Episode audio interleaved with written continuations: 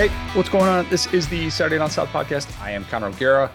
Well, I spent all last week watching college baseball, and it was time well spent. It was awesome, man. Absolutely loved it. It was like for for someone who admittedly doesn't come in until just like with college basketball, once March, once this SEC tournament starts, that's really where I am obligated professionally to be writing about that, obviously. And mm-hmm. same thing with college baseball. It's like, ah, yeah, once once we get into the College World Series, that's really when they say, Connor, hey, there's nothing else going on this time of year, right about college baseball. And I was dialed in. It was absolutely awesome. We're recording this before game three. Um, go to SaturdayDownSouth.com for complete coverage of obviously the deciding game uh, that happened on Monday night by the time people listen to this. But that everybody's calling it the best college world series ever. And I don't really have a pushback for me, even as a non-fan, I don't have a dog in the fight like you do. This has been incredible. I, I, I find myself wanting more of this, though. Admittedly, college baseball, um, it's taken it has taken up a lot of time at, at home. I can say that.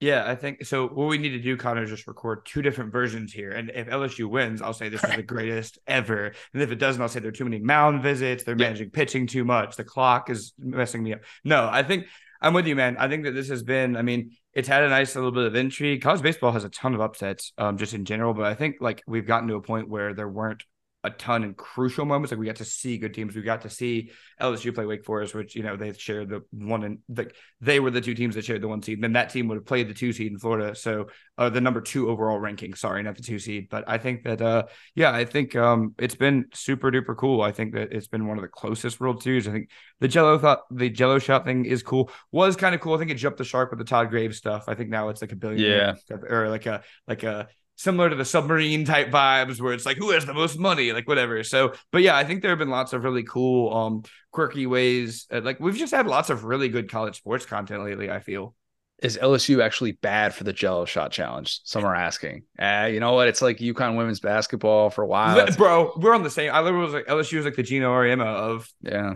Jello shots. It's like we got to get UConn out of here before we start caring, right? I, Todd Graves probably regrets spending the the the money. What did he spend? Like thirty grand to buy six thousand dollars, six thousand Jello shots. Probably regrets it given how much LSU was able to to dominate that. But yeah, uh, everything that we've seen so far in Omaha has been absolutely awesome, and it's been one of those nice little little June things that we, we all we talk about right now, and we we emphasize this as much as possible, and that's why we have year round shows, and we're not just a seasonal podcast because we mm-hmm. want to help you, person at home, get to fall. That's our goal. Entertain you, yep. get to fall, and I think we do that in an entertaining way.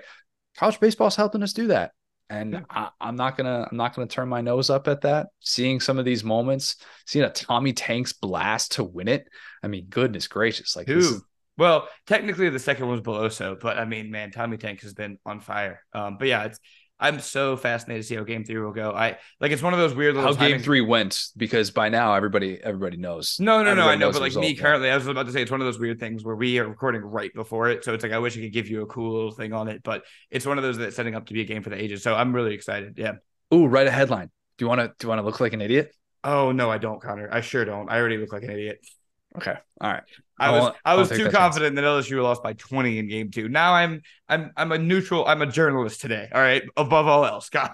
win win, lose or draw, Florida fans will find a way to still be upset. My God, they were upset during that game on Sunday where they're just freaking out about the media coverage of it. It's like, do you guys realize like you've you've only you've barely played in the College World Series because you won three games, and, and it was a it was so long ago, and LSU had all those elimination games. Like, yeah, obviously LSU was going to be the story, and they were the ones that had the you know obviously the two potentially top picks in the in the draft. Not that Florida's lacking star power, but yeah, you get what I'm saying. I need um, some sports science on all those thick boys at LSU going through these 11 inning games, just like their hearts are just pumping and pumping and pumping on Tommy Tanks, Riley Cooper, Beloso, uh, even the pitcher who was who started game two, who's a little bit thicker, not as effective. Ackenhausen, yeah, yes, yeah. but I'm sure his heart was beating very fast as well. But I'd love to see like the guy from Sports Science, just like, yeah, he's he's been sweating four gallons since two days ago. yeah, it's just the, it's the team of T. Bob Bears. That that is the the entire team of of LSU. It's been fun to watch. Okay, excellent pod coming up. We've got Alabama offensive line Tyler Booker. He's going to join us in a little bit. Great conversation with someone who I, I, think is well on his way to becoming a household name in this sport. We've also got our first figuring out that we've done in a little bit. It's been been a mm-hmm. while for for figuring out. We're talking hats today, and specifically wearing hats as an adult. One of those topics that I was kind of thinking to myself, is this maybe a little bit too basic? Are we, are we reaching that point? But based on the comments that we got, a lot of opinions on hats. We are both wearing hats today, so we will get to that later. But first, I want to talk some Joe Milton.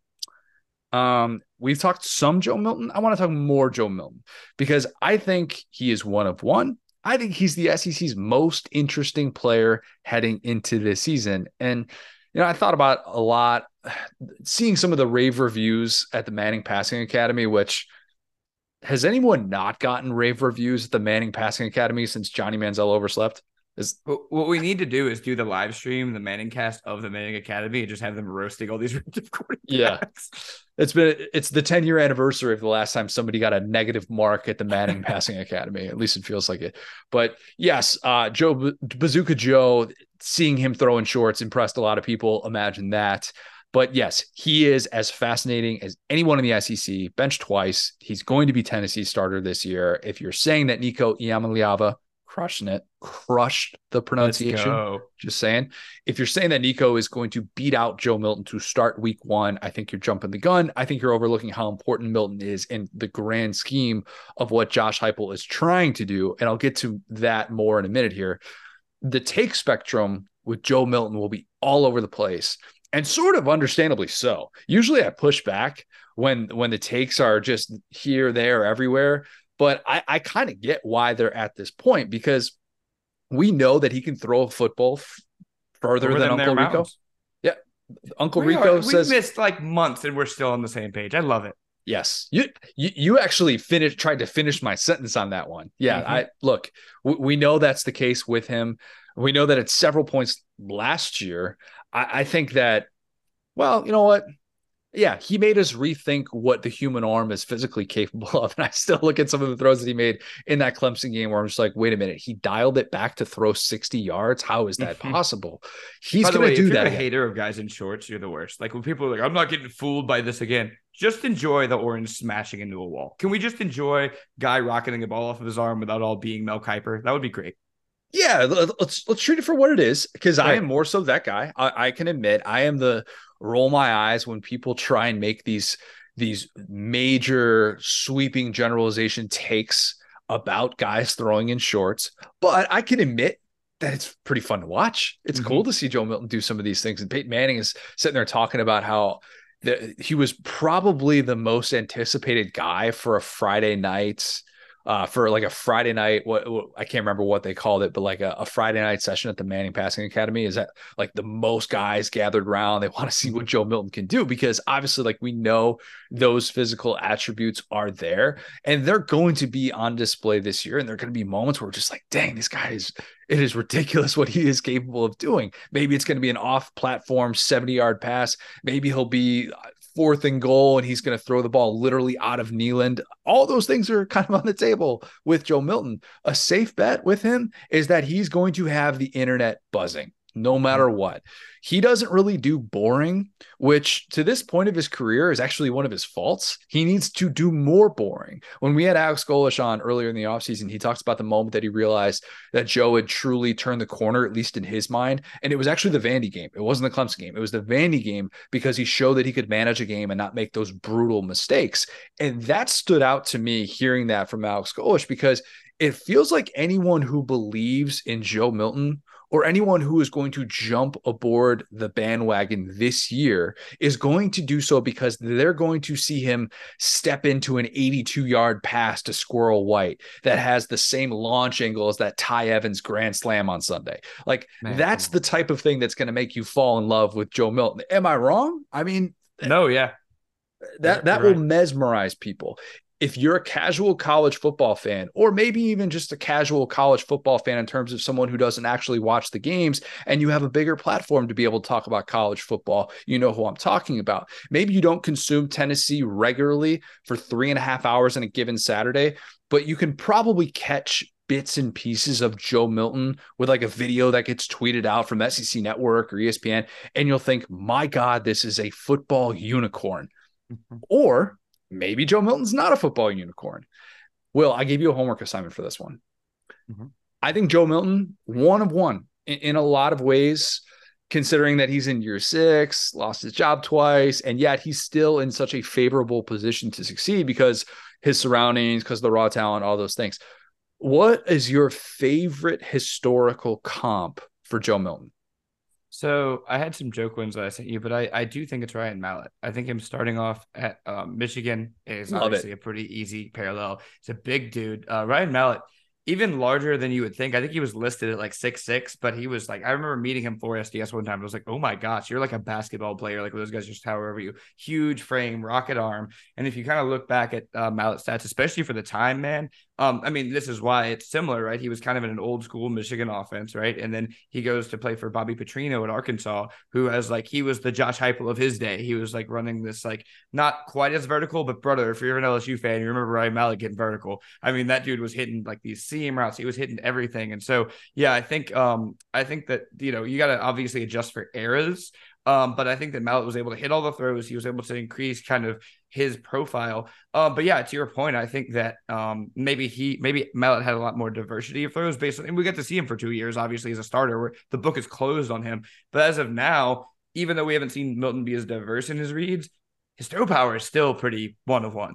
Yeah, I, from a skill set standpoint, and, and, the Michigan thing, obviously, which is still kind of wild to look back on. That Rich that Rich Rod chose Tate Forcier and said like this is the the kind of quarterback I want for this scheme. And the Mallett mm-hmm. family just kind of looks around. I was like, I was a number five overall recruit in this class. what? Yeah. what? You're not going to build the offense around me? Like, what are you doing? Let's try uh, and see how that goes. how yeah. Rich Rod?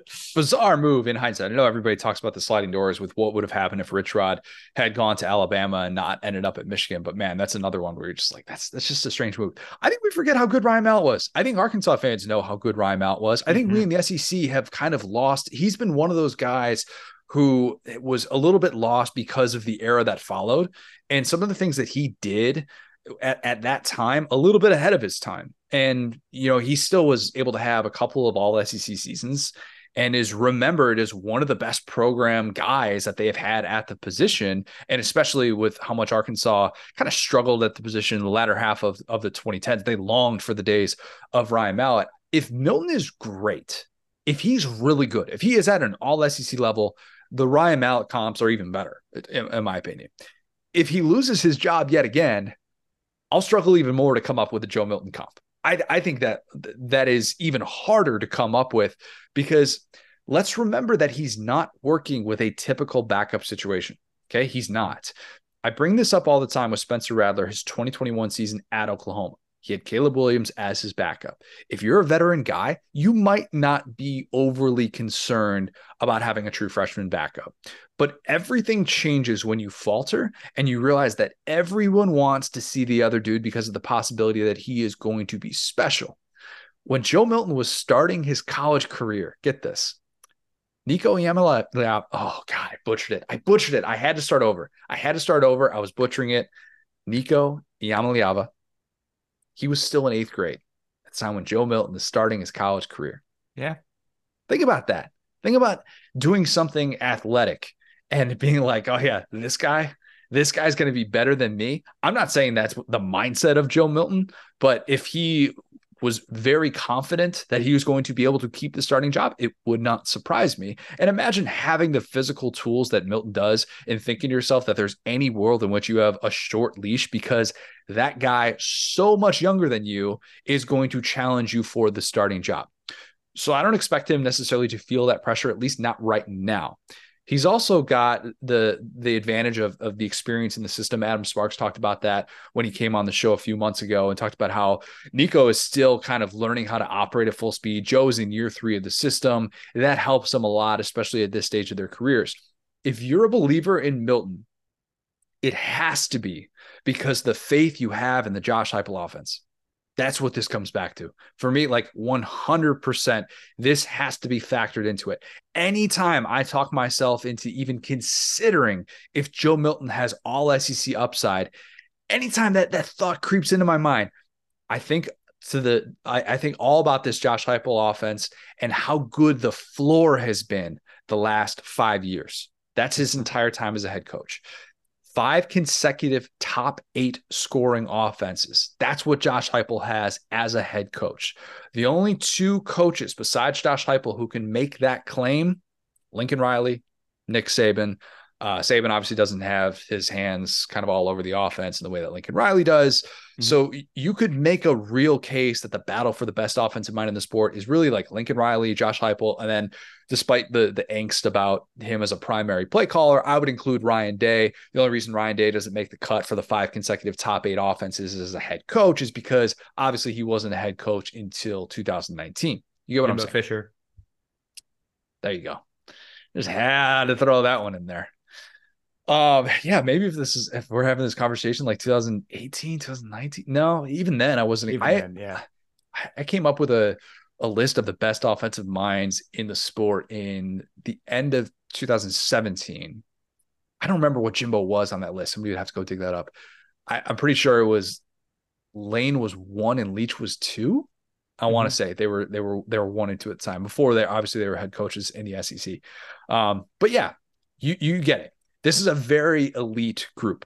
Heupel is on the short list of the best offensive minds in the sport. His floor is so remarkably high, and it kind of makes you wonder okay, does that mean Joe Milton, once he gets full time reps, does that mean he is bust proof? Which is a weird thing to say about what he has already experienced in his college career. So I included 2017 Mizzou, who had a top 15 offense with Heupel as the offensive coordinator, to show the worst marks in these stats in the last six years. Does that make sense? So, like, yes. this is his floor the last six seasons. So, worst scoring offense in that stretch that Josh Heupel's had 2017 Mizzou. They averaged 37 and a half points a game. They were number 14 in FBS. The worst in terms of yards per play.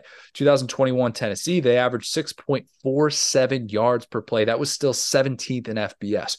Worst in terms of yards per pass. That was 2018 UCF, his first year there, his first year as a head coach. They averaged 8.5 yards per pass. That was still 14th in FBS. Worst passing yards per game. 2021 Tennessee, they averaged 257 passing yards per game. That was only number 39 in FBS, still top third. Total yards per game. 2021 Tennessee averaged 474 yards per game, which was top 10. It was number nine in FBS. So consider that in four four of those five very significant offensive categories in the last six years, his floor has still been in the top 20. And the one that wasn't, the passing yards per game, 2021 Tennessee only having 257 passing yards per game. Hendon Hooker had a 31 to 3 TD to INT ratio, and his quarterback rating was 181.4. They mm-hmm. knew how to throw the football that year. They absolutely did. Real Isn't that crazy to think about? His, his Heupel's thing that got me, and to be clear, guys, I remember like the first thing I said on this podcast was like so dead wrong about how Heupel's offense may not like um may not work in the SEC because of the talent. And to be clear, it was about the talent at the top, and Georgia kind of did exactly what I was talking about. But the other teams, including my LSU Tigers, could not. So like I'm I fully feel like I was wrong on that because when you play Georgia, just lose. That's just how it works, right? So it's like if you're you're kind of scheming for every team but Georgia and hoping you get lucky at this point. And so point being, you know, the thing that got me that made open my eyes to Josh Heupel was when he had to play DJ Mack. Um, so in his first year at UCF, yeah. Um, KZ Milton, like Mackenzie Milton, now Tennessee coach, yep. had his leg implode, which obviously he was the hero from the Peach Bowl, you know, and it was in like right, it was a rivalry game against USF right before the conference championship game. Nasty. His, his knee explodes. The game's over too. That's the thing. He didn't even need like it wasn't like they should have taken him out, but it was like a point in the game where he still should have been in, but it was dumb that he got hurt at that point. It was just unlucky. He had to play. DJ Mack had to play the entire conference championship game. Looked fine. Played against LSU I, my UCF friends, I hope they don't hear this, but they got way too close to beating LSU. And with this quarterback who is like a backup Old Dominion quarterback. And so, like, that's the thing. That's the thing about the floor of the Josh Heupel offense is that you can put in a quarterback who is like a one star recruit who is certainly working in enterprise right now. And you can go toe to toe with a 2018 LSU team that needed Joe Burrow to go Super Saiyan to win by eight points. If Heupel says that he meets the threshold, that's right. the key. That right because I don't think you can take anybody. I don't think you can take every single one star recruit. Mm-hmm. But if Heupel determines, I think you're good enough to run my offense. Yep.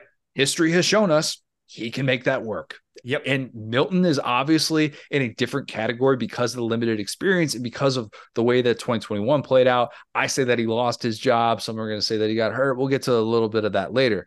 But that's part of the conversation with Milton It has to be part of the conversation. I say that as someone who's been extremely critical. I thought the first month of 2021, I kept saying, like, even before he got hurt, he is not the guy. He yep. is not the guy. You need to give the offense to Hendon Hooker. He is going to give you a better chance to be able to win. We end up looking very, very right about that. But obviously, there is still more to the story. And the fact that Joe Milton has waited this long at Tennessee has a lot of Tennessee fans hoping and praying that this guy can be next in line to run the Josh Heupel offense. Because I don't think that you can look at the the run of starting quarterbacks that Josh Heupel has had. And correct me if I'm wrong here. I don't think you can look at those guys, Drew Lock, Mackenzie Milton, Dillon Gabriel, Hendon Hooker, and now Joe Milton. You can't put all of those guys in one box. Correct. Yeah, you have some mobile guys, you have some not so mobile guys.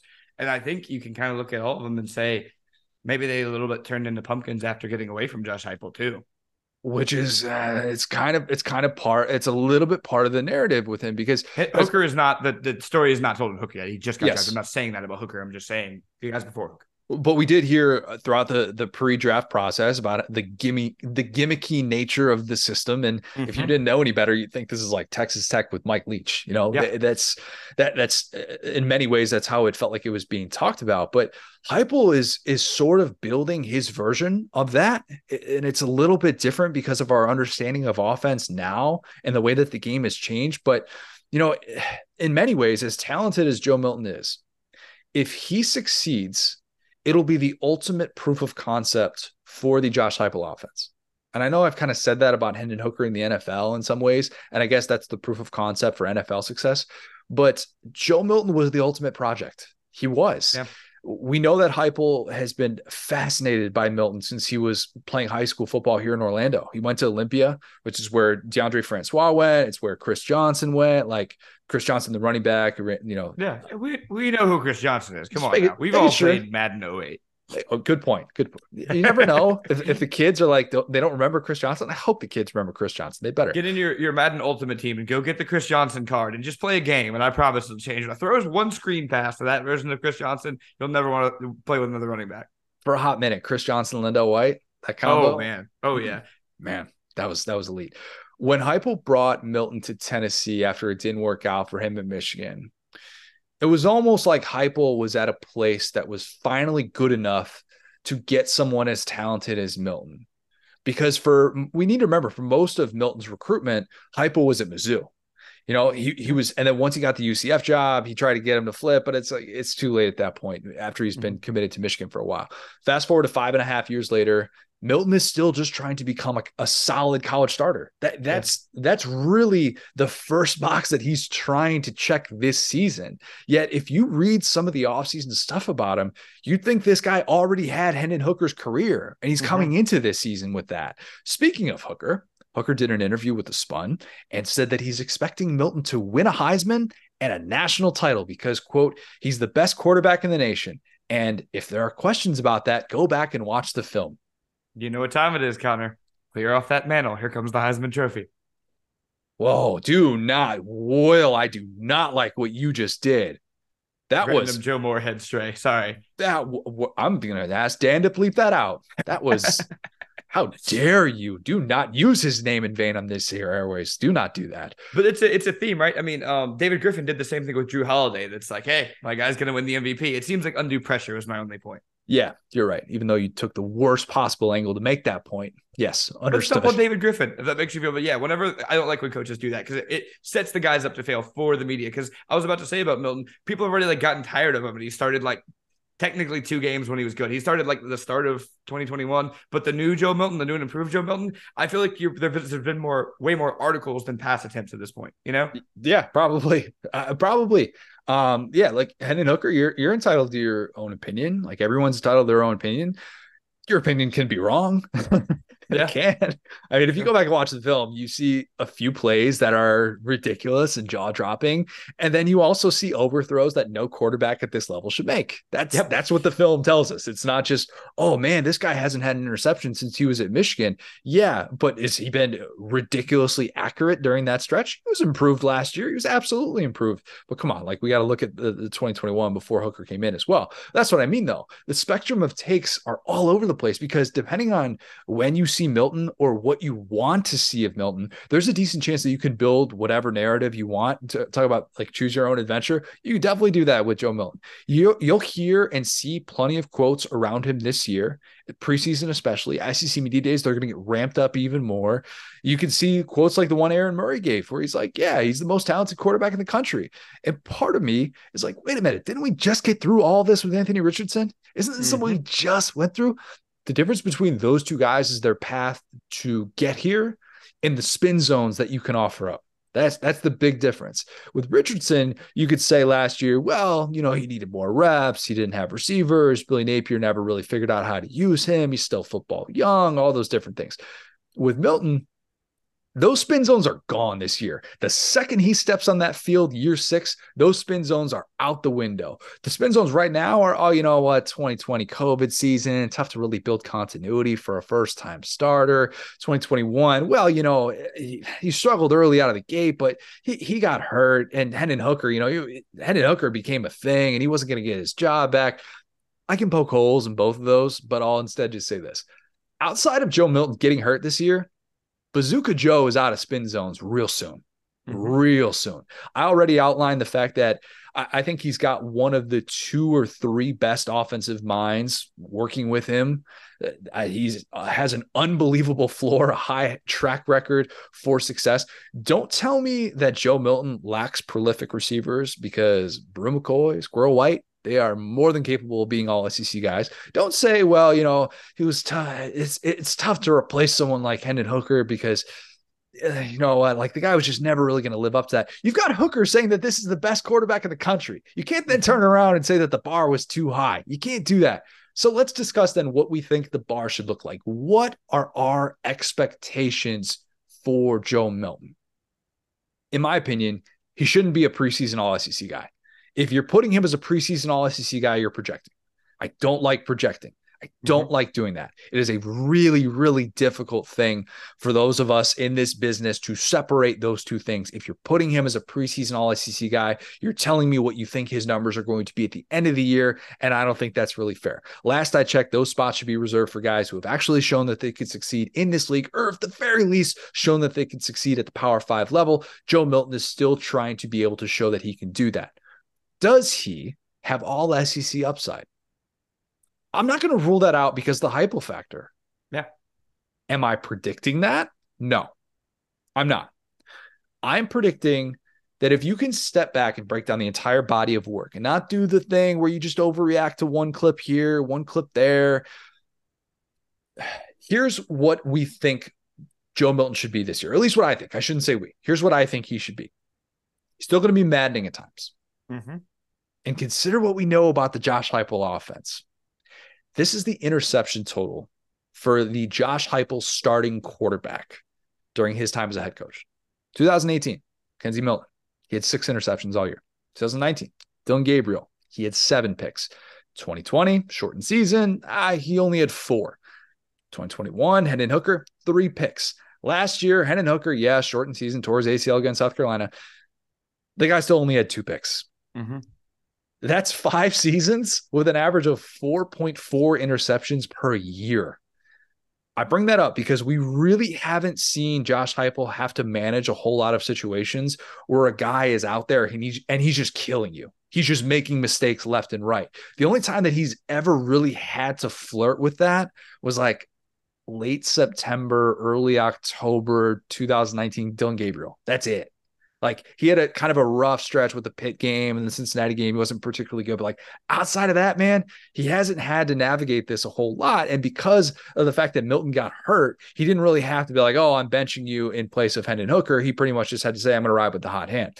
But I, I don't know that Joe Milton can avoid that. The the consecutive bad games thing. That that's really what this is going to come down to. I'm skeptical about that. I am because it gets complicated if that happens. If Joe Milton gets off to a good start, he's probably going to get a lot of NFL attention.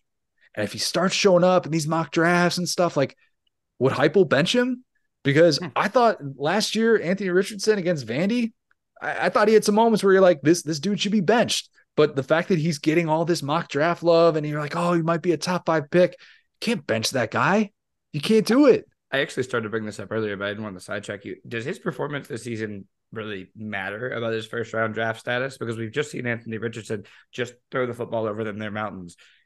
Milton's better than that. Him at that. He's not as great of an athlete. Obviously, he's not as great of a runner. He's not as like ripped. Obviously, he's not. But I, I feel like we've gotten to an era where scouts just don't even care how these guys play in college if they're that physically gifted. And we talked about it with Will Levis too. It was like, Yep. all right, so so Yep. Will Levis just had like a really disappointing season. Just, I mean, I guess it did matter because he fell to the second round, but for a while it felt like, yeah, it just doesn't really matter. Mhm. Here's the only the only reason I'll push back on that because I, I had that exact same thought. Find me NFL quarterbacks who spend their finding their their final days of eligibility on the bench. Find me that. I uh, I don't know. I don't know that that really exists. I'm not talking about like, oh, he got hurt or something like that. Like, find me the guys that have gotten benched and then said, okay, I'm going to the NFL now. I'm going to make this work. Usually, it's you get benched, you transfer, you go play for a while. Like even a, a case of Jacob Eason or something like Yeah. that, where obviously like Jake Fromm steps in and, and, and takes over the starting job. He goes to Washington, and ultimately you're able to to kind of establish yourself as an NFL prospect. The guys who are benched at the end of their career who are like, okay, now I'm going to go try and make it in the NFL. I, there's probably a guy. There's probably some of those guys. They're very, very rare. That's the truth. Yeah. So I think that probably like matters a little bit more so in that department. If you see a guy's all of a sudden benched, you're not going to be throwing him in your mock draft or something like that. If you're like, wait a minute, that guy lost his job two weeks ago. What are you doing with a mock draft of having him going 21 to the Falcons or something like that? Like that's just that doesn't make a lot of sense. Mhm. Um, so at the same time, like there are a lot of people listening to this who are probably saying, like, wait a minute, who cares about the NFL stuff? What, what, what does that matter? Tennessee's trying to win football games, Right. trying to win as many football games as possible. I think Heupel cares about the NFL stuff. I don't know that he's going to admit that. I think he cares about it because that's the only real place that you can poke holes in his resume at this at this point in his career, and that to me is why he's not on Lincoln Riley's level yet.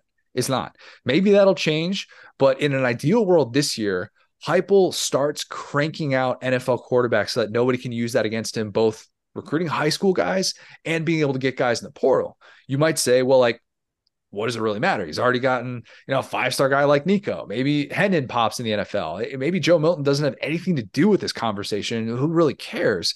And you could say Heupel doesn't need Milton to become a college star with an NFL career in order to fend off the negative recruiting about his scheme and as it produces NFL quarterbacks. Maybe I'm overthinking that. But I do think that's where it differs from the Spencer Rattler, Caleb Williams situation in Oklahoma, where Lincoln Riley had already shown he had multiple Heisman winners, he had multiple Right. number one overall picks. So benching a draft eligible guy like Rattler, yeah, you're going to take the L for that for a little bit. We're going to look back on that and you're like, oh, remember that when that guy was, you know, mocked to be the number one overall pick. And then it's like, well, you have Caleb Williams and you're just fine. You're going to be just okay. And you already have that track record. So it's different with him. In a perfect world for Josh Heupel this season, he never has to weigh that. He never has to think to, to himself, man, do I, do I factor in his NFL upside of like what this would mean to get a guy there?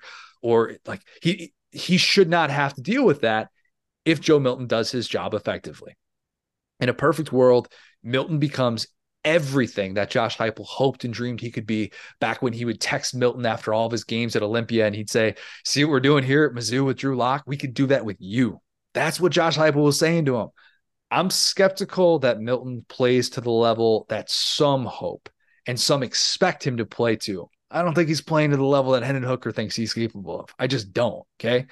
We don't write off quarterbacks in their early 20s. That's not what we do at Saturday on South podcast. We're against Mhm. that. But I've I've wanted to write off Joe Milton a bunch of times. and honestly, if he were at Florida or A&M or even like Penn State, I'd probably be going into the season saying, "Nope, I'm out." No, no, I I'm not on board with this. But because of Heupel, Tennessee is one of very few schools in America where I believe there's a world in which we can get a fun, productive version of Joe Milton. I think that list of schools is small. Tennessee, Ohio State, USC, maybe Georgia, maybe Georgia. Though We'll I- see after this year, Yeah, buddy. we'll Don't see. you worry. we'll see after this year. You know the Bobo skepticism that I have, but um, I wouldn't even put Bam on that list. I, I wouldn't. Hmm. Oh, I would put Akron on that list. Of course. Had to. had of course Joe Milton could succeed with Joe Moorhead. I mean, they're both Joe. Of There's course. two Joes. You know, Yeah, Joe no doubt. Um, but yeah, I, th- that's I think that's it, and I think that's why he's so unique. Much like Rattler last year, I'm so intrigued by Milton, and I find myself wanting more. I just want to provide more context for every take that I see about him. Right? I'm like, whenever I see somebody that writes him off, I'm like, well, you know, you got to consider this, and with with Heupel's background and stuff. And then whenever I see somebody say, oh, he's going to win a Heisman Trophy, he's going to do this, this, and this, I'm like, well, you know what? Are we just totally ruling out the fact that he's been benched twice? So there's just a lot to the Joe Milton conversation. There's a lot of meat on that bone. Will, any other thoughts on him as he enters this year with a third chance to be a Power Five starting quarterback? Yeah, so I think um before I say this, I just want to acknowledge like I am not a Tennessee homer. I don't really honestly think about Tennessee a lot as an LSU fan. I just they're not really a historic rival for LSU. You did last year. Yeah, I sure did. that's- that's what I'm supposed to say. home. No, Yeah. no, they sure whooped us at home. I actually thought LSU had a shot in that game, and Buddy didn't they? But uh, yeah, I really, I mean, I spent all weekend making fun of their baseball team and their fans. I don't, I'm not, I, I'm not a Tennessee homer. Is my only point, and I feel like casual fans need to root for Joe Milton to be good because he's Mm. one of those guys that like we are all subconsciously rooting for Joe Milton because Joe Milton being good is good for football. Um, there's not we've seen a bad version of Joe Milton, even specifically that very same Joe Milton, but we've seen bad versions of a guy who couldn't even you know hit the broadside of a barn, uh, but had a gun. We've seen it over and over again. So point being, like I I just want to say that I think America will be rooting for for Bazooka Joe. Is this fair? Gosh, are we at a place where where non Tennessee fans can root for a Tennessee quarterback? Hendon Hooker was it's kind of the first, but Oh, well, I don't mean Josh. Um, uh, oh god, why can't I even think of his name? Uh, the NASA one. you're talking about Josh Dobbs. Dobbs. Josh yeah, Dobbs yeah, was cool. I mean, yeah. It, you're was right. Josh Dobbs beat your team. He was like super cool. He was super nice. Like I think he was pretty horrible. But yeah, I think it's always balancing like the ire of Tennessee fans using it against you with the player itself. And I think that him and and um, Josh Dobbs are like great examples. They were like really good lads. So it's like I could root for them. But I think Bazooka Joe is just fun. I think he's just a fun guy. I think that putting him with Josh Heupel is a dream match. I think to your point, the odds of him getting benched just from Heupel's PR standpoint are pretty low because you're probably also looking at burning a red shirt um, on his backup. And I'm not going to learn his name until he starts again. Um, but that's my promise to you. You got that one handled. But uh, point being, like I, I think that you know he's going to play. And while it would be kind of, I mean, maybe I'm just getting old. I'm not getting to a point where I really don't want college guys to just like fail like that, just like short circuit on national TV. It makes me kind of sad when I see it happen to see a guy work for that long at something and just have it not happen. But I don't know. I think that that's uh, I think he's going to be fun. I think just just a, a quick little fun aside on him. His um adjusted passing yards per attempt last season. Now, granted, Oh, it's insane. eight- Oh yeah, it's granted 82 attempts, so nothing huge. The criteria is 325, so under a third of that. I understand, but the record is 13.6 from Grayson McCall. He had 14.3 last year. Now I'm sure there are lots of guys who had higher and didn't qualify, whatever. But all I'm saying is that like you look up and down this list, and it's the names you expect to see. You know, Baker Mayfield is Heisman year 12.9. Joe Burrow at 12.5. You know, like there are guys in here, and there's only one like one guy from the 90s kind of at the very top, which is of course Michael Vick. Who would have thought, you know, or who who like that guy, I wish I could have seen him live. Like he's at 11.5 here. But point being, um, how about this? Guess that stat for me now that you have a little bit of context. When we're here at the end of the year, where do you think Bazooka Joe is going to be in average yards per attempt? nationally or in the SEC. Just total number. Like not not ranking, but like Oh, okay. Last year he had 14. That would have broken the record. The record is 13.6. Joe Burrow's at 11.5. And 50, funny enough, I'll just give you this, is like Zach Mettenberger, Zach Mettenberger, Rule Greer, like that that level. Where where do you think he will be? If he's averaging, you're, you're talking about i- i- if we're just talking about yards per attempt. Yep. I'd like eight point seven. Oh, sorry. So adjust, I need to explain this formula. This is my fault. Adjusted passing yards per attempt. The formula is yards uh, plus 20 times touchdowns minus interceptions. That's why he's so perfect for this. It helps you on long touchdowns and it hurts you on interceptions. So he's a guy who hopefully won't have a lot of interceptions, will have plenty of touchdowns. This helps you. I do not know the stat enough to make. You don't know this stat. It's a super fun stat. But yeah, just like if point being, I think he'll be somewhere in the 11s. I think that'll be that'll be fair. Um, because that's like RG3, like those type of guys. So yeah, I think that's gonna be fun. And it's gonna be like a guy that, you know, if you look at the the established, you think so it's hard to have an LSU quarterback be good. Um, but I think um having like Jayden and KJ, I think are pretty much like one and two for the SEC right now. If they are not the preseason All SEC quarterbacks, I'd be surprised.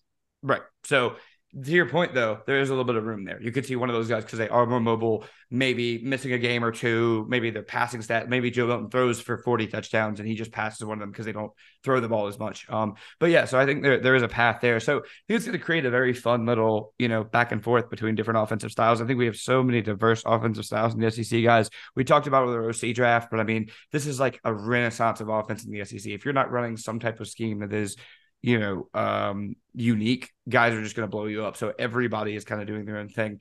Um, do how long until Joe Milton gets a Cam Newton comp is my question for you. Oh, and then we'll end on that. The second you hear that from Gary this year, all you got to do, all you got to do, uh, you hit that mute button. You hit that mute button. You you you either you have that as your your second game so that mm-hmm. you don't have to listen to that which you know what like that's that's that's very key on on these fall saturdays you if you're a diehard listen to your local radio there you go that I you could you, now in today's world with DVR you can line it up to their to their call and, and get it perfectly like in sync with that. So yeah, it might take a little bit of work, but I would say a little bit of work is is better than listening to Gary make the laziest comps in the world because he can't figure out how to compare black quarterbacks to anyone but Cam Newton. He's gonna run for a three yard first down. He's like, it's like the guy wore number two for Auburn. I'll tell you what. Good lord. Yeah, miss me with that. Um, right. but I, I do think he's a difficult rank for preseason SEC quarterback rankings. Yeah. Um, as we talk about like all SEC conversation, what that looks like. Will Rogers. Let's is, not forget about Leary too and Rogers. I mean, I'm not dumping on those guys. I was just saying those are the two kings right now. I feel. Yeah, I, I think that because I always forget too, they do three preseason All SEC teams. So Will Rogers will probably be the third if mm-hmm. I had to guess and then because because of the fact that Jayden was part of an SEC West champ last year, I imagine that he will be part of that mix as well. Um, but so Milton, I would take Carson Beck over him, but I acknowledge that Carson Beck did not win a New Year's Six Bowl. Tennessee fans might push back on that. I am also really high on Carson Beck. So that's part of this. That's yeah. part of why this conversation exists. I think I'd be more comfortable with Milton in the six to eight range. Is it as it we're just talking about preseason rankings. We're not talking about what it's going to project to at the end of the season. Okay. Because okay. we know a lot of those things can change. But show me that you can handle the week to week ebbs and flows because that's what he hasn't shown yet. He hasn't shown that he can do that. And until you do that, it's tough for me to sit here and be like, yeah, you're a top four quarterback in the toughest conference in college football. I, I can't say that. If mm-hmm. Joe Milton locks down the starting job all year, and if he bridges the gap from Hooker to Nico, I would consider that a nice win if I'm Tennessee. I really would. Even if it means Tennessee's only going eight and four or something like that. I know that might be a tough pill to swallow. And Tennessee fans listening to this are probably like, what are you talking about? No, they're going to take the next step. They're going to go to a New Year's Six Bowl again. I'm just saying, if this is the outcome, and if it's eight and four, but the offense is still really fun, you're still like, eh, defensively, it's just not where it needs to be to be at that level. To me, that's a win. You'll take that. Tennessee fans know what it looks like when it's not there. And the goal is for last year to not look like a one off. We talked about what it would look like if we had to go back on our Tennessee is back conversation mm-hmm. that we had last year. Joe Milton is a big part of that. He's a really, really big part of that. If I'm predicting an outcome, I think that's it. I think it's he holds down the starting job this whole year, and Tennessee is at least fun. They are they're prolific, and they're at least eight and four. Even though I know the range of possibilities, like it's all over the place, so that's mm-hmm. a little bit of a hedge. But I think that's where I stand on Bazooka Joe entering this year. Fair. Yeah, no, I'm, I'm with you. I think it's one of those, you know, when we rank OCs and we rank players, it's like we got to be like, oh, am I going to look dumb for putting him there? But it's so hard to to differentiate those two, right? Because if he starts all year in Heupel system, he will probably have the best passing numbers in the SEC. You know what I'm saying? I think that based on how they run that system and how his arm strength is and now, he doesn't really run the ball at all. He's going to have so many attempts and he's going to have so many bombs to Squirrel White that by the end of the year, we're going to look up and be like, yeah, I had a mate. But to your point, it's like then the other variance is he just gets benched four weeks in, and it's like you don't look stupid. So I see it. I see the hedge on both sides. Yeah, it's it's difficult. Um, but yeah, I, I wanted to wanted to hopefully provide a little bit of context on the the Joe Milton conversation going into this year because I think for the most part everything that I've been on the record with him is, is overly negative and I wanted to make sure that it's known that like look we're we're acknowledging where he's playing the the fact that everybody and their mother is talking about his improvement and it would be really fun to see the best possible version of Joe Milton. All right, let's kick it to Tyler Booker. Great to chat with the Alabama offensive lineman. He is a big part of why there's, I think, more optimism for this Tide group in the trenches. And I think after listening to him, you'll kind of see why. So here is Tyler Booker. I'm now excited to be joined by a very special guest. It is Alabama offensive lineman Tyler Booker. Uh, Tyler, let's start with what you're doing with uh, Under Armour Next Circuit. Um, what you're doing at, at, the Future 50 camp. You're getting an opportunity to channel your your inner Coach Saban, if you will. Uh, tell me about what it's been like to being able to to come back to this camp and get to be a mentor. It's been great, and it's really a dream come true. You know, I just love get, finding opportunities to give back to um, things and communities that have poured so much into me. I've been going to the Under Armour camps and the UNX circuit since I was in the sixth grade. So for them to ask me to come back and coach, it was it was really an honor. And coaching is something that I, I look forward to getting into after I'm done playing. So whenever I get an opportunity to get on the job experience, uh, uh, I love to jump at it. It's it's cool that you've been able to to do this now with also being able to go back to Connecticut and and getting to have have your own camp there and and and I know a place that that means a lot to you. How how rewarding has that been to now kind of just be on the other side of it and see kids that you probably look at these camps you're like I, I was just there. I was just in your shoes. It's really hard to put it's really hard to put into words how it makes me feel when I'm able to give back and I see that that twinkle in the kid's eye that I have for people growing up. So like Tarik Black, he's a wide receiver. I believe he's with the Baltimore Ravens right now. I looked up to him, and he he always gave me the time of day. He always spoke to me. We had we have a great relationship to this day, and I feel like due to our relationship being two Connecticut guys, um, that he really inspired me and let me know that I, I can continue to develop through this game. That this game is for me, and I I feel like I was able to do that for the kids back in New Haven and now I'm able to do that on an even bigger scale with some of the best talent in the country here at Future 50.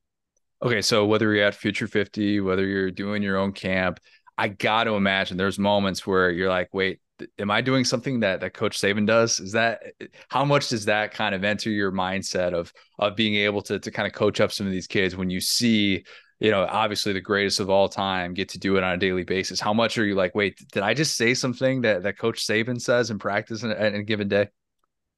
Well, I'm working with kids, so I can't say a lot of what Coach Saban says. so, um, but now on a serious note, I just catch myself. Um, what Coach Saban is really good at, he'll pull somebody to the side, like one on one, and he'll be like, "Hey, like, why'd you do this? Okay, let me tell you why that's wrong. I Let me tell you how to do it the right way. So he's not just barking at people all the time. He's really a patient coach, believe it or not, and he's really um he really knows how to coach each player. So me taking that from him and understanding that not everybody is the same, you have to reach people in different ways. That's very beneficial. I'm very grateful for him to show me that. I don't know if anybody told you, but you're not supposed to be in a position where you're getting reps as me- as many as you did as a true freshman at Alabama. Like that, that is not a regular thing. And being able to start in the bowl game, obviously, you got more and more playing time kind of as the season progressed, and ultimately getting that opportunity in the Sugar Bowl. Um, take me back to that because not only was it your first career start, but you find out Bryce is playing in this game and he's not opting out. So, what were the emotions like going into that one, knowing? How big it was for for him moving forward to just to be able to kind of keep him upright and you're getting your first career start you're like i don't want to be the guy to make that mistake and ultimately have bryce get hurt. Honestly that was never a thought in my mind. The thought in my mind was like okay let's go ball off for bryce one last time. You know let's put on for bryce one last time. This is the last time i'm gonna be sharing the field with him. Possibly um but yeah let's let's go put on for bryce. Let's give him as much time as he needs to do what he needs to do and really continue to cement his legacy at the University of Alabama. And as far as me just getting playing time more and more week by week, um, that's just just my preparation. And I prepared every week. Like Saban was gonna be like, like hey, you're starting today. Like, hey, we, we need to do this today. We need to do that today. So that was my mindset. My mindset was like, okay, I'm starting, but Saban just hadn't told me yet. And then on top of that, I got a lot of help from the actual two starters Javion Cohen and Emil Ekiyor those guys helped me a lot. And I consider those two guys like brothers, you know, because they could have took the route like, why is this freshman taking some of my time? But they were like, no, like this kid's great, and I want to be able to pour into him. And so seeing the way that they helped me and the way they raised me up, um, I'm doing that within our offensive line room right now. You worked a lot probably with the twos, but getting those those reps with the ones in games even more so last year blocking for Bryce, just mobile quarterback in general, a guy that can improvise so well. And Bryce wants to be able to move so that he can throw. It's not like he's block. It's not like he's moving behind the behind the line of scrimmage to be able to to you know bust loose for a twenty or thirty yard run. So like holding blocks, it's got to be just a really different thing than what a lot of people go through. How did you yeah. kind of manage that and approach that? Because your your pass blocking, all all that for a year one guy was at a really really high rate. Thank you. Um, with Bryce, you just the, the play isn't over when you think it's over. You just keep blocking, block until you hear the echo of the whistle. But you really that's that's kind of a cliche in the offensive line world, but that was life for us blocking for Bryce. You know, you know Bryce is a magician back there. He can make a lot of things happen when he has the time, and you just has to trust. You have to trust in him and trust that he knows what he's doing, where he's going, and you just have to trust that the man next to you is going to do their job, just like we trust Bryce and Bryce trusts us to do our job. Right, uh, Brian Branch uh, came on the show uh, like right before the draft, and he talked about Will Anderson's pump up speeches and how incredible those were, and like it didn't matter who you guys were playing; it was the stuff of legend. What do you remember from getting into those situations in the locker room and seeing what that's like, seeing what true leadership is like, and having these moments where, gosh, I mean, from the sound of it, how could you not get chills hearing somebody as accomplished as that talking in the way that he was talking to the rest of the team? Mm-hmm. Yeah, his energy was contagious. You know, Will, it, it's hard to put into words how amped up he was before the game, how how he felt, how passionate about the game he is, you know, and he has a special way of uh conveying that to us on an on multiple levels, like just being able to hear it but feel it, like spiritually, like we felt like we were ready for war. With uh, so Bryce being off to the NFL, Will off to the NFL, these these guys who are obviously leaders in your program, I think a lot of people are are wondering, okay, who's next? What's next? What this what what is this going to look like? The quarterback situation specifically, a lot of people on the outside, people like myself, have been talking about this throughout the offseason. What, what should we know about the vibe of the Alabama quarterback room right now from the inside? How have you guys looked at this, knowing that there is a job up for grabs? Um, well, the quarterback room has done a great job of doing. They all support one another. But most of all, and most importantly, they're all focused on getting better. They're not really worried about who's going to be the starting quarterback. They're they're worried about building the attributes and having the intangibles of what it takes to be the starting quarterback at the University of Alabama. But um, I had a lot. I took a lot of intangibles and uh, skills that I learned here at Future Fifty and added those to my game. So it's just uh, it's great to be out here this weekend and working with the young guys and seeing some of the next great talent in this game it's kind of cool because you know you, you, get to be around a lot of these guys who you've probably seen on the circuit and you know getting to to see uh, you know you probably grown up with some of these guys that you might not have played against them in a high school game but all the camps and different things that you've been able to do you probably grown close to these guys. I, am I'm, I'm interested uh you going from Connecticut to, to IMG what was the bigger culture shock for you? Was it going from Connecticut to Florida or going from IMG to Tuscaloosa? Um I will say Connecticut to Florida because some people don't consider Florida the South, but Florida has a lot of Southern hospitality. And being from Connecticut, people, I, I love Connecticut. Don't get me wrong, but people are a lot more short. They um they had they're more busy. Like oh, gotta go, gotta go, gotta go. In that mindset, but down south, people are a lot more laid back. People are a lot more open. Like I, a, a joke I often say is that you take an elevator ride with somebody from Florida, you'll know their whole life story. You know their birthday, their mother's birthday, their father's birthday, where they're from, where they were born, the hospital they were born at. It's just um, Southern hospitality is real. So I, I just love being down south. So being here at IMG made it made my transition to Alabama a whole lot easier.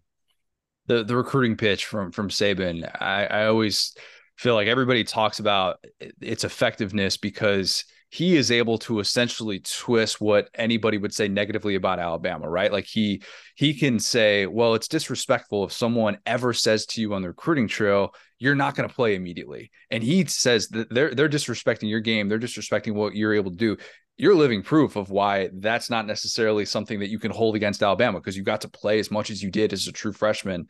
What do you mm-hmm. remember about that pitch from Saban and what ultimately kind of sold you because you could have gone anywhere? It wasn't really kind of a pitch when it comes to Coach Saban. He just lets you know the opportunity that you have to come be great at the University of Alabama. He let me know that I had the opportunity to come in, get get better, develop as a football player, but more importantly as a man and the more that you buy in, the more that you'll um, sell the benefits of your work. You know. What's that transition like going from being an early enrollee guy where you, you, go to IMG and you've seen dudes? I mean, you you understand what it's like to see some talented guys, and then you get to a place like Alabama where you're like, oh boy, this this is at an even different level than that. Getting there and then compare that to to what that's been like going from your freshman year into your sophomore year and kind of understanding, all right, things are different. I'm not trying to get my feet wet. How, how big has that transition been for you after probably feeling like at, when you show up there, you, you got to do whatever you can just to get established and try and figure out the lay of the land?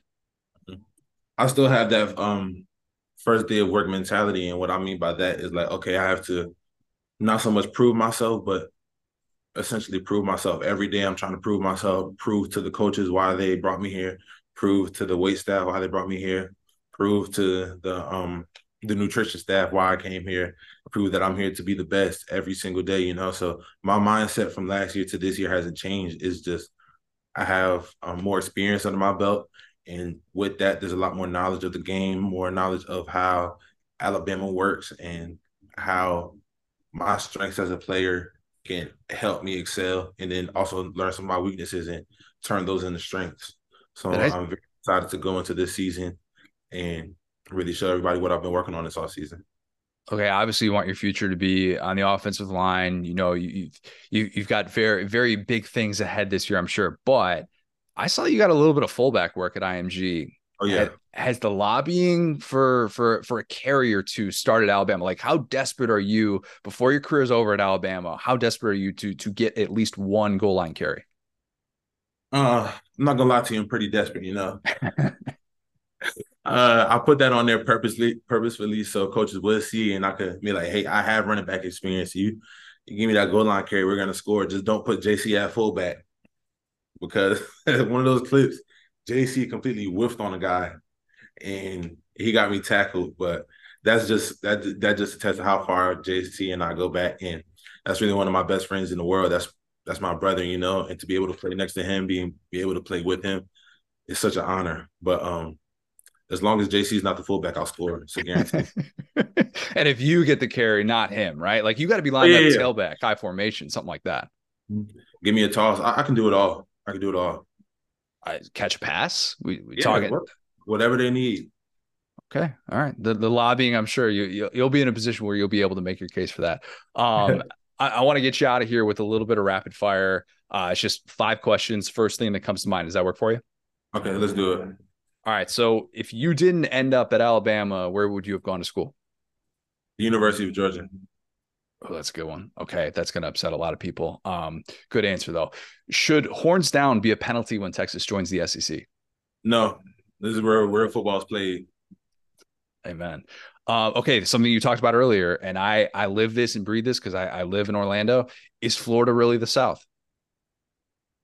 Parts of it is it, you got to go north to go south, right? Is that that's what people say? Yeah. So I'll say yes, yes, I will, because the majority of it is. I'll say okay. yes. Okay, that's fair. Um, bench, squat, or deadlift? Squat. What are we What are we maxing at these days?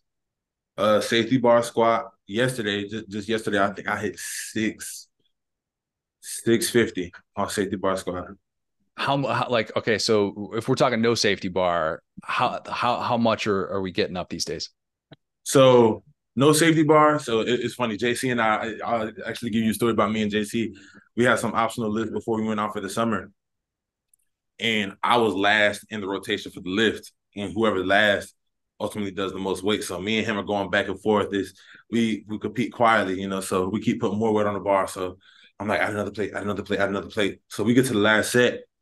JC puts 540 on the bar. He took like a a, a crazy jump. I think it was 50, 60 pound jump, and he put 540 on the bar because and he he just looked at me and I was looking at him. And he was like, "Go." I was like, "No, you go because I'm gonna do more weight than you." So JC does a 540. And I said, "All right." I said, "Coach, hand me that 2.5." So I put two 2.5s on each side and ended up doing 545. So that's the most I've lifted. Um, no safety bar, just to just to beat out JC. It, that, that rivalry, I can tell it's real, very much so between you guys. For sure, we compete in everything we do. Okay, last one for you. What's football weather? Cold, brisk Connecticut, like you know, you, you know Connecticut weather in the fall, mm-hmm. or. 65 and sunny. 65 and sunny. Yeah, I, I should have known that you were going to go with that after spending the last four years in the South. That makes that makes sense. 65 and sunny for sure. Yeah. This has been great, man. Uh, really appreciate it. Awesome to see what you've been able to do uh, with Under Armour, with Future 50, and, and everything that you got going. I know you got some big things ahead this year. Uh, so, yes, really appreciate the time and best of luck with everything you got going on. Thank you so much. I appreciate you for giving me the time to let you know what a great program Future 50 is and what a great camp this camp circuit this is. Um, I feel like this really produces some of the best athletes in the in the nation, really, regardless of support, just because there's very few opportunities for the best of the best, the true best of the best, to come together and compete. So I feel like if people don't know what Future 50 is, they should definitely know now because it's giving you an insight to the next best 50 football players in the nut in the case in the country. You're living proof of it, man. Love to see it. Love to see it. Appreciate it. What's my destiny, Mom? You're gonna have to figure that out for yourself. Life is a box of chocolates, Forrest. You never know what you're gonna get. Figuring out, we're talking hats. I'm a hat guy. Will, you a hat guy? Um, yes, we're both wearing hats, which is super funny. I like looked and I was like, look at us, two hat guys, two backwards hat guys, as Colin yep. uh, Cowherd would say. I don't think there's anything wrong with the backwards hat. I, I I know a lot of there's been a lot of discussion about it. Does it does it have an age limit? Should you be someone in your 30s wearing a backwards hat? Ken Griffey Jr. wore a backwards hat well into his 30s, and that guy is the coolest baseball player of all time. So I, am just I'm not saying I look like Ken Griffey Jr. when I wear a backwards hat, but do I feel like Ken Griffey Jr.? Yeah. Every single time. I don't care. Yeah, I don't really worry about that as as much. Like I, I've gotten to a place now where I'm a bit more comfortable. Um, and it, it kind of depends on this. The fact that we work in this job, there's a little bit mm-hmm. more leeway to be able to do that. Um, but yeah, I've I, I I'd say I've been a hat guy most of my life. I say most because and I'm interested if you had this because you're kind of like just getting out of this phase a little bit, maybe. Um, I had a four year stretch in my 20s where I kind of stopped wearing hats. Mm-hmm. And uh, like Lauren used to say all the time that I had way too many hats for someone who doesn't wear them. But I think COVID oddly brought me back to hats. Sounds mm-hmm. weird. If you're on Zoom calls, we're on we're on a lot of Zoom calls, you and I. Yep. They're great because if you haven't showered yet, or if you really don't want to have someone judging your hair, you're just not really feeling it. Boom, throw on a hat, you're good to go. I, I wear I can wear them in interviews. Don't really care. There's not a whole lot of places where I wouldn't wear a hat. I probably wouldn't wear a hat on Finebaum. Probably wouldn't wear a hat there. Yeah. I'm laughing because I relate to that so much. And I just assume that your life is so scheduled that there's never a time where you haven't showered and you wish you would have. So I'm just like laughing because I'm like, why do I wear hats on Zoom calls? Because my hair looks like crap, but I want to look like I at least like, oh yeah, just backward hat guy. No worries. I definitely like what was got up on time this morning. Oh, uh, but yeah, no, you're right. I mean, that's literally like it's it's the uh the horror of turning on your Zoom for the first time, knowing you don't look your best, and being like, I really hope I don't look like a dust bunny today. And so, but I think backwards hats have saved me from a lot of embarrassment in that world there's yeah, there's something to be said for it. You know, like oh, I don't want to have to like do my hair and I'm going to be on camera in front of crow workers or something like that. Today's actually one of the rare instances in which I'm wearing a hat and I've already showered. Most mm-hmm. times that's usually not the case. We're getting in a workout later in the day. You know, we're, we're trying to figure that out. All workouts now are are, at like 8 30 in the morning. It's been difficult because the sun is already up. It gets really hot. It's it's a whole thing. Um, is that late or early for you? that's that's late for you know what this is going to sound bad it's just it's a time that i hate working out because it's i haven't eaten yet by Mm-hmm. by 8 30 and the sun is already up if i'm working out at like 6 30 or 7 in the morning Mhm. sun's not up yet we're good go for a run or something like that working out in the garage. Nobody cares about this so whatever you can skip ahead if you really feel it's necessary but sun's not up yet so we're, we're you know we're not necessarily battling the Florida heat in the same sort of way. If Mhm. i'm working out at 11:30 in the morning which is when i feel like i'm truly at my peak performance i've already had breakfast. Shout Yeah. Chip Kelly. exactly. I've already maybe had a snack or something like that. I can handle that sun in a different sort of way. 8:30 is kind of the worst for me i'm kind That of makes struggling sense. You actually taught me something there. Like, is, or not taught, but that's like a good idea because, like, that's why I asked. Is like, dang, the times that I've woken up super early, I feel like I've gotten results, but, or later. But eight thirty is kind of a nightmare workout time. yeah just just weird body doesn't know what to do um but yeah hats uh, i'm not a big workout i'm not a big hat workout guy either for a while i was a mlb hats random teams guy you know that guy Mhm. um big Blue Jays are like Oh. sweeping that category, dude. Everybody like that has a Blue Jays hat. it's a sick logo it's an Mhm. unbelievable logo when i when when we retire and and we move to dunedin in 30 years and the blue jays are still the spring training team there i will get a I'll blue be jays hat by then, brother. yeah i know uh yeah but the blue jays will i'll, I'll like unironically be wearing a blue jays hat but Mm-hmm. I used to like I had the Diamondbacks hat, Indians, that's what they were at the time. That's not problematic. I had a silver brim Mariners hat that I used to wear all the time. I used to wear it backwards. Talk about feeling like Griffey. That's when I really felt like Griffey. I used to wear a Yankees hat, did not like the Yankees, just wore a Yankees hat, had the Cubs Mhm. hat, obviously, too. But I think when they started going to the flat brim for those and really for all hats, I sort of lost interest in hats. Mm-hmm. I I felt like I was too old to be wearing those. I thought that I looked dumb. I'm like, I look like I'm trying to go to the Little League World Series. I, I don't need to have this this look of a guy that's either coaching a little league team or just trying to look 15 years younger. Um, but yeah, I didn't I didn't really like that. I it was nice to get away from the fitted hats because uh, and you have a big head too, right? Like you're I have a tiny head actually. Oh, okay. Yeah. All right. Did Funny fact about that. me, I should be like six three or six four, but I just have a very small head. getting a seven and one fourth fitted hat size graduated to like seven and three eighths. Everybody Mhm. just had to get the fitted hat sizes. Like they, oh, and the one size fits all. Those hats, the worst, Not That's- me. dude. That's that is. You talk about basura. Those hats were Basura, yeah. basura. Not a fan. Um, but yeah, I like I like a little bit more the the mesh back. You know, the you got the mesh with the the backwards Trucker hat. hat. Yeah, the trucker hat. Um, I mean, I like the fact that I can sweat in them, which always a big thing. Don't necessarily feel like it's a bad look. I might hit the point eventually where I'm not comfortable with this style, but I feel like it's got a little bit of longevity in ways that a lot of hats that I that I wore growing up do not have. Like I I, I can't necessarily pull off the flat brim Florida Marlins hat. Like I'm I'm not going to be that guy, just not. Um, but yeah, Will, what are your thoughts I- on that?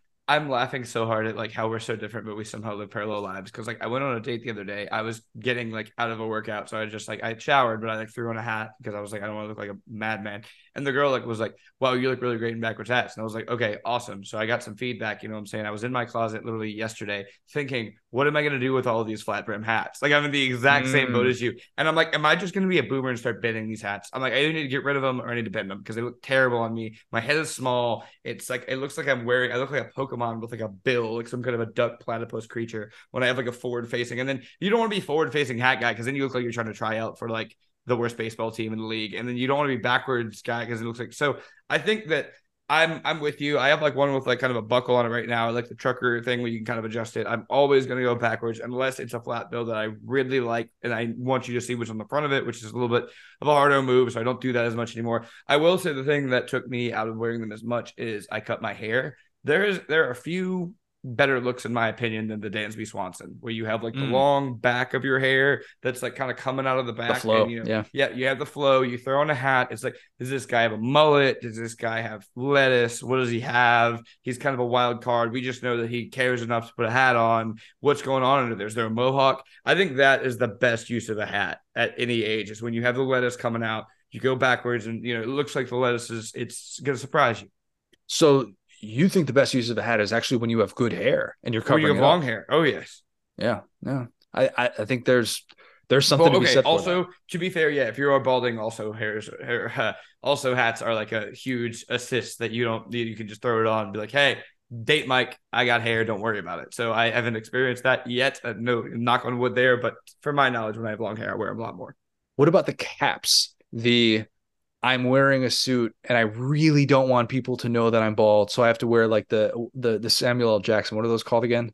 Yeah, no, I know what you're talking about. Jamie from MythBusters, the Yeah, little yeah. chapeau. Yeah. Um, it's a move. I mean, you got to really pull it off if you pull it off because those guys can be kind of weirdos. You have to style it with the rest of your fit. You can't just throw one of those on.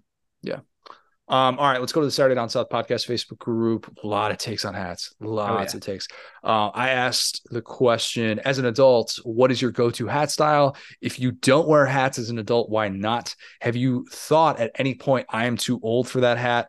To the bald slash balding crowd, do you wear hats out of necessity? And then what's the worst hat trend of recent memory? Let's go to this one from, I'm going to butcher the pronunciation of your last name, man. Uh, David Monkahouse. Monkahouse. Uh, David says, I wear hats almost daily for catching sweat and blocking the sun. Started when I moved furniture because it was easier to wear a hat versus going in and out of a house and putting sunglasses on and off. I mostly stay inside for work now, uh, but I cut, grind, and weld metal often. So wearing a hat makes me feel like I'm putting a layer in between my head and the dirty steel. Mm-hmm. Do you look at hats and think, can I wear that with sunglasses? Because I do that all the time. I'm not a big sunglasses guy. Maybe I'll be blind when I'm even like your age and feel stupid. I really don't wear sunglasses a ton. I'll, I'll if anything, I'll throw a hat on if it's right in my eyes, flip it around. But I'm just not a sunglasses guy for whatever reason. It made me feel really old when you said when you're my when when I'm your age. No, I'm saying like it might be such a bad decision that I might in four or five years regret it. Not when I'm 50 or 60. Yeah, that's true. All right, that's true. No, I, I definitely think about that all the time, and and there is something more convenient about, uh, especially if you're going in and out of places, and like, all right, am I going to put the sunglasses on my uh, on my shirt? Am I, you know, could they fall and, and deal with that? And it's like, yeah, sometimes if you're picking between hat and sunglasses, the hat is the easier choice. But I I do very often opt for that, and that was another thing. I was like. Okay, so if you're wearing a flat brim, flat brims are going to have a rough episode. I'm telling people this right now if you're wearing a flat brim, you're probably wearing it so low to the point where you're not really going to wear it with sunglasses. Or if you're wearing it backwards, what's the point of it being a flat room? You know what I mean? Mhm. So, so that, anyways, that Don't end up like that outfielder from Wake Forest who just wouldn't put his sunglasses on, but the flat brim would help him. Boy, didn't it? if only they made something for him to be able to to have on his head at that moment that he could have used that he could have used to aid the sun. He probably still doesn't make that catch even if he's got them on. But you just can't be the guy that doesn't have your sunglasses on, and and you lose the ball in the sun. Barlow texted me in all caps. Put your effing sunglasses on after the first error. terrible, man. Just terrible. Emery Picker says, if I don't feel like making my hair look decent, I wear a hat. As a blue collar guy, I have uh, a work hat, work Georgia hat. work Georgia nice hat. There we go. And a nice Georgia hat. Both are trucker style snapbacks because Savannah is too hot for much else. I do have a decent cowboy hat that I pull out for the right occasion, which is mostly concerts, the beach, or a good party. For football games, the last two seasons, I have a black Nike visor that I've worn every game except the 2021 SEC championship game. My bad, 100% my fault. Hmm. The visor guy. In a non football setting, is the visor extinct? Because yes, Good. golf a little bit, but uh, if you saw a guy at the grocery store wearing a visor, what would you think? Uh, is it Steve Spurrier? I mean, yeah, that that would be the question. Are you related to Steve Spurrier? Literally, like I'm not even being mean. It's like I have like a Hoover football seven on seven uh visor that I wear as a meme sometimes when I work out. Like when I'm just like, oh, I'm gonna throw this on channel my inner Josh Niblett, but like I don't. No, I, I don't think regular dudes can wear visors other than like he said related to football. Like because like there's there's a Kirby Smart comment that's like, oh, Kirby wears visors. Like I bet he does in the Mercedes Benz Superdome, but outside of, in daily life, you can't just be pulling that look off. I don't think. It is trippy how many Georgia fans, if you go to a Georgia game and you see the amount of visors, it's crazy. I mean, there are just like what Emery's talking about here. It is the, the mo- I, I would venture to say that is the most common headwear of anything at a Georgia football game as a visor, and it's because of Kirby. Guy's got a Do you think that they would wear visors as much if Spurrier didn't exist? Like they're trying to reclaim the visor and be like, no, no, we're the visor school. there might be something. There might be something to be said for that. Um, yeah, I mean, it's look, it's been it's been long enough. It's been now over 20 years since Spurrier's been at Florida. I know I just made people feel old um, by me saying that, but yeah, But I like it- those visors better. The big, the big chunky ones that he used to. I think that's actually kind of a smooth. Like if you pull up to a party or how old am I? If you pull up to a gathering in your local neighborhood with that type of visor on, that I think it actually is kind of a move. But once in a very like six months, like you can't be that guy, yeah, it stands out. It- right? you you get a comment probably about your visor if you show up to your your Fourth of July barbecue rocking that. I mean, Literally. unless you are wearing a Georgia visor and it looks like okay, well this is you're just a Georgia fan, you support Kirby, you support everything that he does. It's mm-hmm. weird how, how, how trends like that can, can kind of run. So I wonder if you go to Minnesota games, if you see people that are wearing a quarter zip and like a shirt and tie, like PJ Fleck. Is that a thing there? I don't know. They're just like got briefcases full of bricks.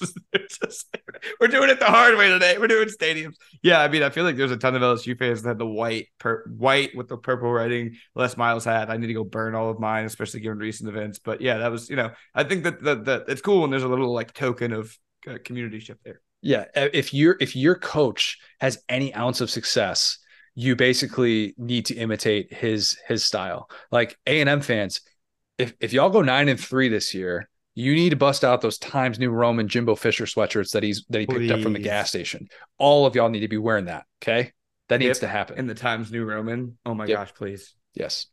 Derek Walden says, as a part of the balding crowd, I wear a hat and I I wear a hat anytime I'm not at work because I'm a little self conscious about it.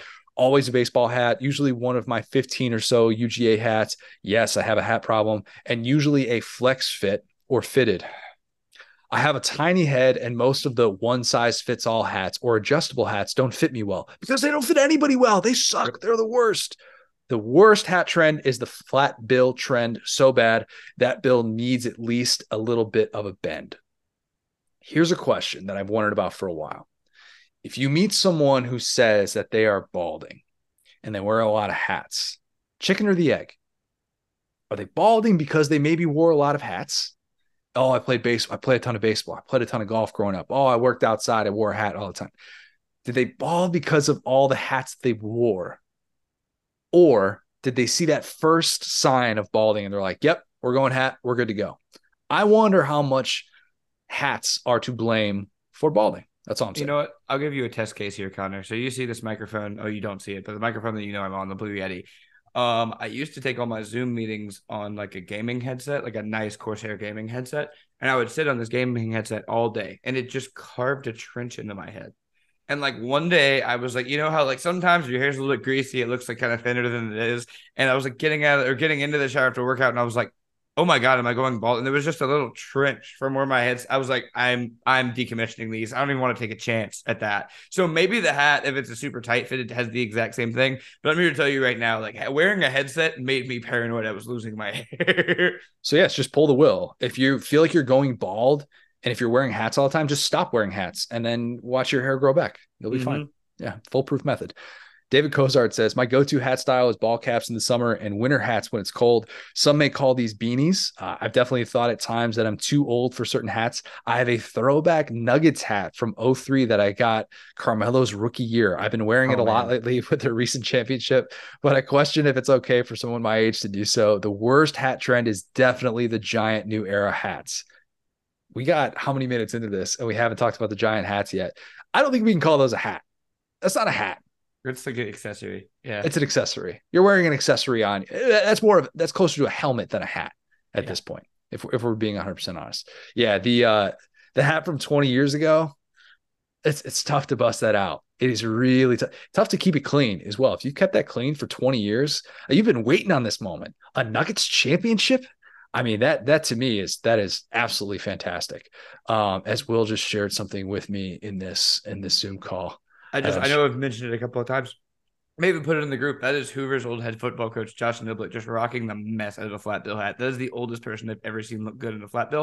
And I'll tell you why. It's because he's super swole and like 10% Mm. body fat. So that's one of those guys that you see rocking stuff and you're like, maybe I could pull that off. No, but he would wear full old school aviator like headphones, like headset, and then flat bill as like a 45 to 50 year old man. And I was like, oh my gosh, I can't believe he's doing this. It's working. This is crazy. So it's more so because he's yoked and he's he's in really good shape. That just means you can get away with wearing anything. Those people can Right. wear You're not going to tell him any t-shirt. different. You know? Exactly. Yeah. It's very hard to look bad. Not necessarily because of the flat brim hat. Flat brim Right. hat sucked. Scott Bolin says, I wear a hat for the occasion. Noon kickoffs mean a bucket hat. 330 kicks require the bill of the trucker hat to block the setting sun, and night games allow you to throw off your newest slash best slash favorite logo. Um, yeah, you got. You got to mix it up time of day. If you're thinking strictly for for function in terms of the hat that you're going to be that you're going to be picking out, I think about that all the time. Um, the bucket hat, I've never gotten into it. I've always wanted to. I don't know why. I've never pulled the trigger on buying a bucket hat, and I always see other people wearing it. I'm like, you look great. You're pulling it off, and I, why? At 33 years into life, I have never once said, Connor, you have to have this bucket hat. Make this happen right now.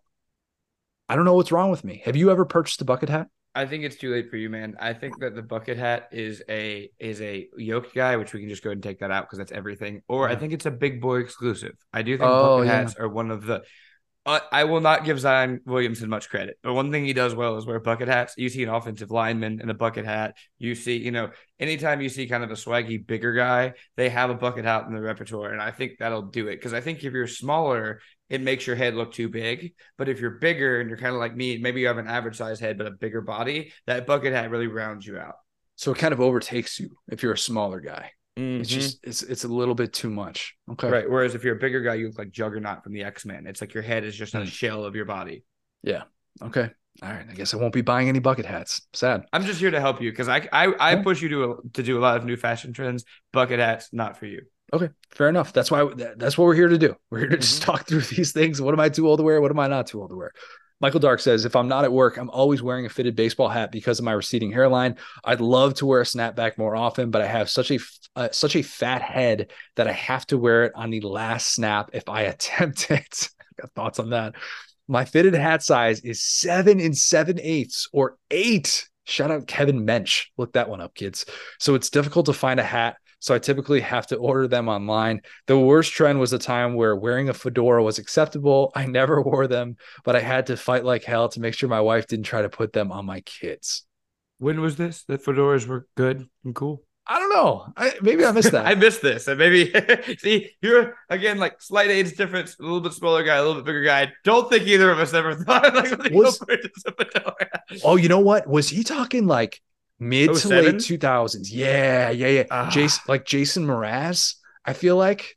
But That- see, that's a very okay. That gets into like a um. Oh my god, like a John Mayer territory. That's like, Mm. all right, yeah, John Mayer can pull that off. I bet because he looks like he's an attractive dude. Always has an acoustic guitar in his hand. He could wear a party animal in his head. and People would be like, "You're so hot." Didn't Britney flirt with a fedora for a little bit? You talking about making that up? Spears? Yeah, yeah. Come Um, come. What other Britney is see- there? I don't know, but uh, there's a yeah. I think that she. I think yeah. Maybe as a woman, the fedora would be a nice little accent. Actually, yeah. Yeah. Okay. Um, I, I won't be wearing a fedora. No fedora, no bucket hats for your boy anytime soon.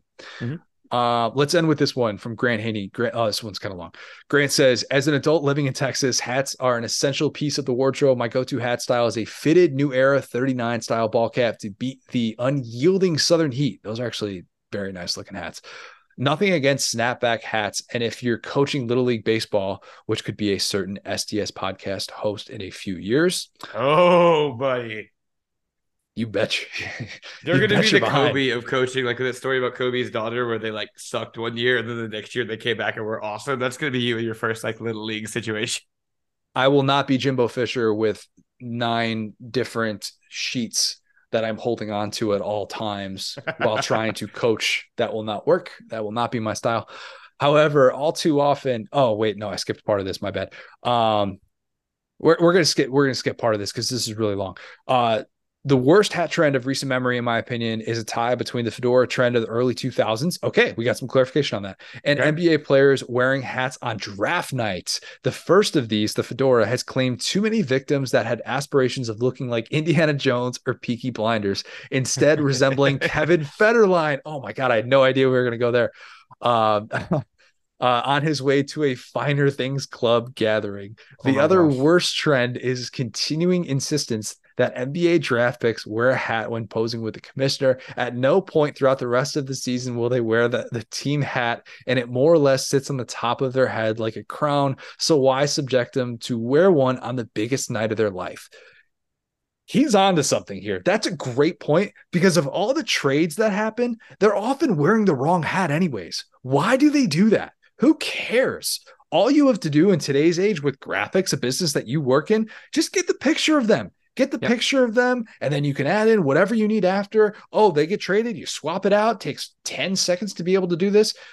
That's that's what you got to do. Grant is onto something here. Very, very much onto something. He very clearly has thought about this and probably a little bit of recency bias because the NBA draft last week, but I'm on board with this. I like this take. This is especially after seeing who's it, Anthony Black, like him trying to wear the hat. Yep. He's wearing the magic hat, and you're just like, man, come on, what, what are what are we trying to prove here? Yeah, I think uh well, this is one of those like Hall of Famer comments that we're just kind of up against time, but like every word of it's awesome. And yeah, I mean, we were literally just kicking around like when were the fedoras? I think maybe I was a little bit late. Maybe that was when I remembered it because I was younger. But like I, yeah, you're right. K Fed, you hit that right Mm. on the, like that style of dude, pickup artist almost type of vibes. Yeah, Like I could like that era. I I bet like that might have just been kind of before our time, where we, we were trying to like be. I'm so glad it was before time. I'm so glad there was no fedoras in any of my photos because I definitely would have looked like the milady meme because I was always fat. uh, like that kind of fedora is never gonna work, guys.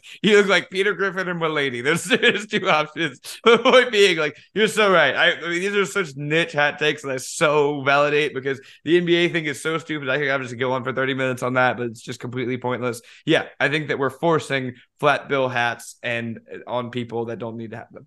Yeah, agreed. You're not to be wearing a hat anytime soon. NFL draft, give him a helmet. I'd rather see him in a helmet than a hat. Yeah. All right, we don't need this. We don't need to do this anymore. Yeah, get rid of that.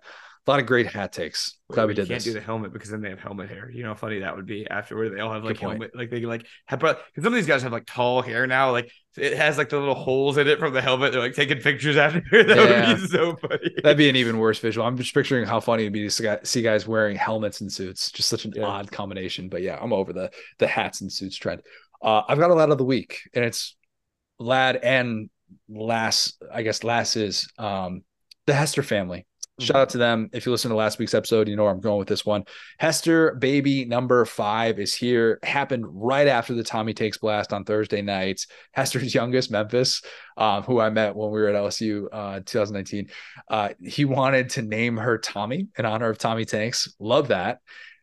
Did not end up going with Tommy Tanks Hester. Harlow Jane Hester is what they settled on. But Oh, that's Yeah. fire.